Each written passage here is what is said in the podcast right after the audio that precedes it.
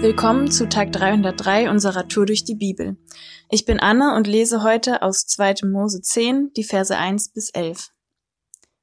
Der Herr sprach zu Mose, Geh zum Pharao. Ich habe sein Herz und das Herz seiner Diener verschlossen, damit ich diese Zeichen unter ihnen vollbringen konnte und damit du deinem Sohn und deinem Enkel erzählen kannst, was ich den Ägyptern angetan und welche Zeichen ich unter ihnen vollbracht habe. Dann werdet ihr erkennen, dass ich der Herr bin. Mose und Aaron gingen zum Pharao und sagten, so spricht der Herr, der Gott der Hebräer. Wie lange willst du dich noch weigern, dich mir zu unterwerfen? Lass mein Volk ziehen, damit sie mir dienen können. Wenn du dich weigerst, mein Volk ziehen zu lassen, so schicke ich morgen Heuschrecken über dein Land. Sie werden die Oberfläche der Erde bedecken, so dass man den Erdboden nicht mehr sehen kann. Sie werden auch noch das, auch noch das verzehren, was der Hagel verschont hat, und alle Bäume kahl fressen, die auf euren Feldern wachsen. Deine Häuser, die Häuser aller deiner Diener und die aller Ägypter werden voll davon sein. So etwas haben deine Väter und Vorväter bis heute nicht gesehen, seitdem sie in diesem Land leben. Dann wandte sich Mose um und verließ den Pharao. Die Diener sagten zum Pharao, wie lange soll uns dieser Mann noch Unglück bringen? Lass die Leute ziehen, damit sie dem Herrn, ihrem Gott, dienen können. Merkst du denn noch immer nicht, dass Ägypten zugrunde geht? Da holte man Mose und Aaron zum Pharao zurück, und er sagte zu ihnen, Geht, dient dem Herrn, eurem Gott. Wer von euch will denn mitgehen? Mose antwortete, Wir gehen mit Jung und Alt, mit unseren Söhnen und Töchtern. Auch die Schafe, Ziegen und Rinder nehmen wir mit, denn wir feiern ein Fest des Herrn. Da sagte er zu ihnen, dann sei der Herr ebenso wenig mit euch, wie ich euch und eure Kinder ziehen lasse. Seht, ihr habt Böses im Sinn. Nein, nur ihr, ihr Männer dürft gehen und dem Herrn dienen, denn das habt ihr verlangt. Und man jagte sie vom Pharao weg. Wir befinden uns hier genau zwischen Plage 8, das war der Hagel, und Plage 9, das sind die Heuschrecken, die Mose und Aaron im Detail vor dem Pharao und seinen Dienern ankündigen. Am Anfang dieses Kapitels sagt Gott zu Mose, dass er das Herz des Pharaos und seiner Diener verschließen wird. Ähm, am Anfang habe ich nicht so viel darüber nachgedacht, aber jetzt, wo ich mich mit dem Podcast beschäftige, ist mir, beschäftige, ist mir aufgefallen, dass im Kapitel vorher direkt in Vers 34 steht, doch als der Pharao sah, dass Regen, Hagel und Donner aufgehört hatten, blieb er bei seiner Sünde. Er und seine Diener verschlossen wieder ihr Herz. Das ist ein Unterschied, weil da steht, dass sie ihr Herz selbst verschließen. Und hier in Kapitel 10 wird das erste Mal ähm, gesagt, dass Gott das Herz des Pharaos und seiner Diener verschließt.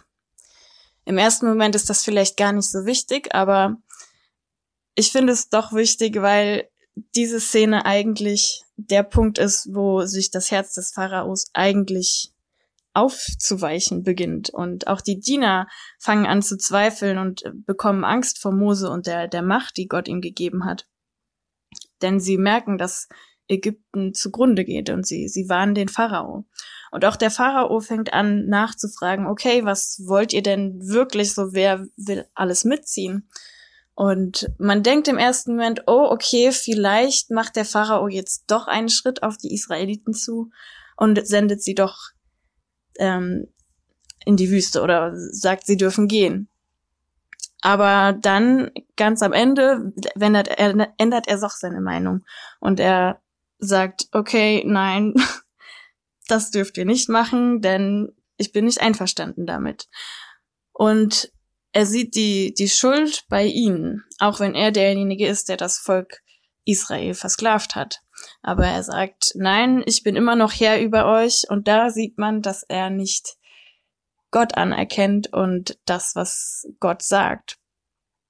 Der Pharao ist eine ganz wichtige Figur hier. Denn damals war der Pharao oder er selbst und das Volk haben sich, haben den Pharao als die Vergöttlichung auf der Erde gesehen. Sie haben ihn als einen Gott gesehen und verehrt. Und darum fällt es dem Pharao von Anfang an so schwer, das Wort Gottes anzunehmen und die Befehle Gottes anzunehmen, weil er gewohnt ist, dass er Befehle gibt und die dann auch befolgt werden. Aber die Israeliten sind die ersten, die sich seinen Befehlen widersetzen. Wie auch die Hebammen, die eigentlich die Kinder töten sollen, die erstgeborenen Söhne. Und sie sind aber Israelitinnen und ähm, sie weigern sich, das zu tun. Und das ist der Punkt, wo der Stolz des Pharaos verletzt wird und deswegen verhärtet er sein Herz. Immer weiter bis zu diesem, zu dieser neunten Plage der Heuschrecken. Und da steht dann das erste Mal, dass der Herr sein Herz verhärtet. Und man denkt im ersten Moment, okay, warum macht Gott das? Wieso verhärtet er das Herz des Pharaos? Und wir lesen es aber auch genau in diesem Kapitel. Der Pharao sagt in Vers 10, also er möchte quasi einen Fluch aussprechen über das Volk Israel und er sagt, dann sei der Herr ebenso wenig mit euch, wie ich euch und eure Kinder ziehen lasse. Und genau das ist eigentlich das Gegenteil von dem, was Gott sagt. Gott sagt, ich werde mit euch ziehen. Und der Pharao spricht sich genau gegen das, was Gott sagt, aus. Und ähm, er wird im Endeffekt die Israeliten ziehen lassen. Spoiler-Alarm für alle, die vielleicht noch nicht weitergelesen haben, aber das Volk Israel wird aus Ägypten ziehen. Aber nicht, weil der Pharao es will, sondern weil Gott das Herz des Pharaos verhärtet und ihn bestraft dafür, dass er sich dem Herrn widersetzt hat.